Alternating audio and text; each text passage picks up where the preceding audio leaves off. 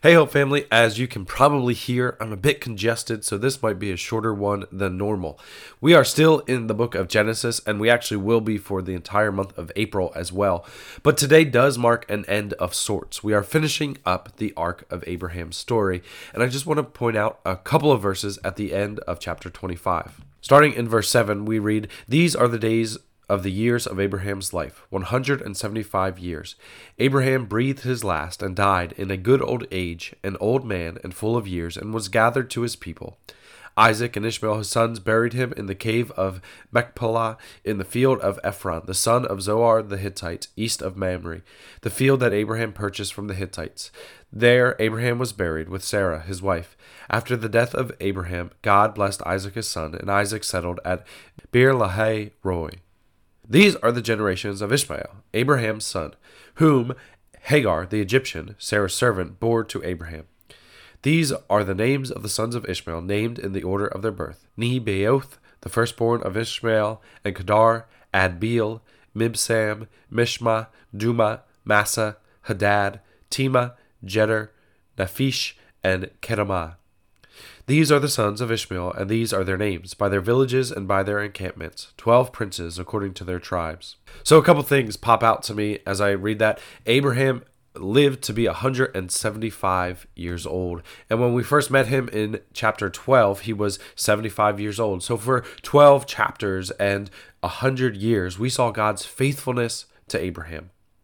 Time and again, God provided for and delivered on his promises to this man from Ur.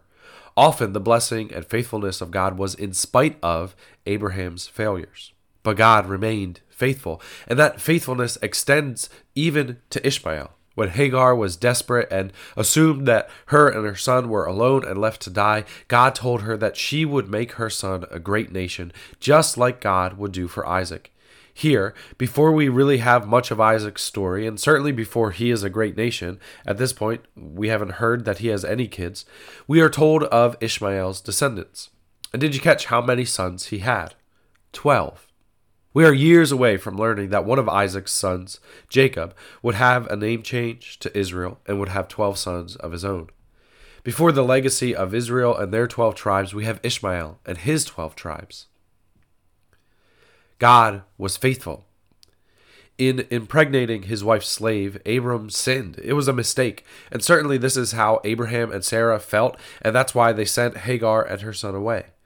They were a problem to be avoided, to be left behind.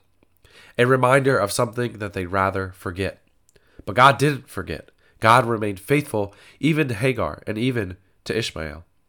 And isn't that just like God?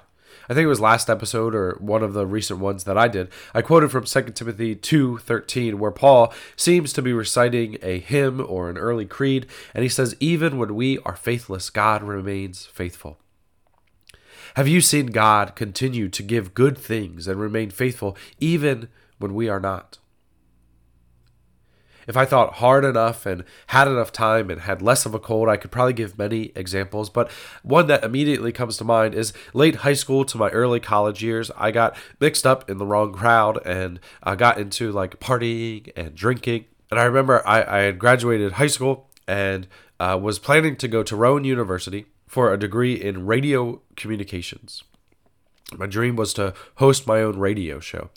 But I felt earlier and then again here god calling me into youth ministry and so i made that change i spent a year going to camden county college and while i was there preparing to go to philadelphia biblical university to get a degree in biblical studies and youth ministry I did not live a faithful life. I was still wrapped up in that party scene and I was not doing the things that God would have me to do or that He had called me to do. I was not living like a child of God.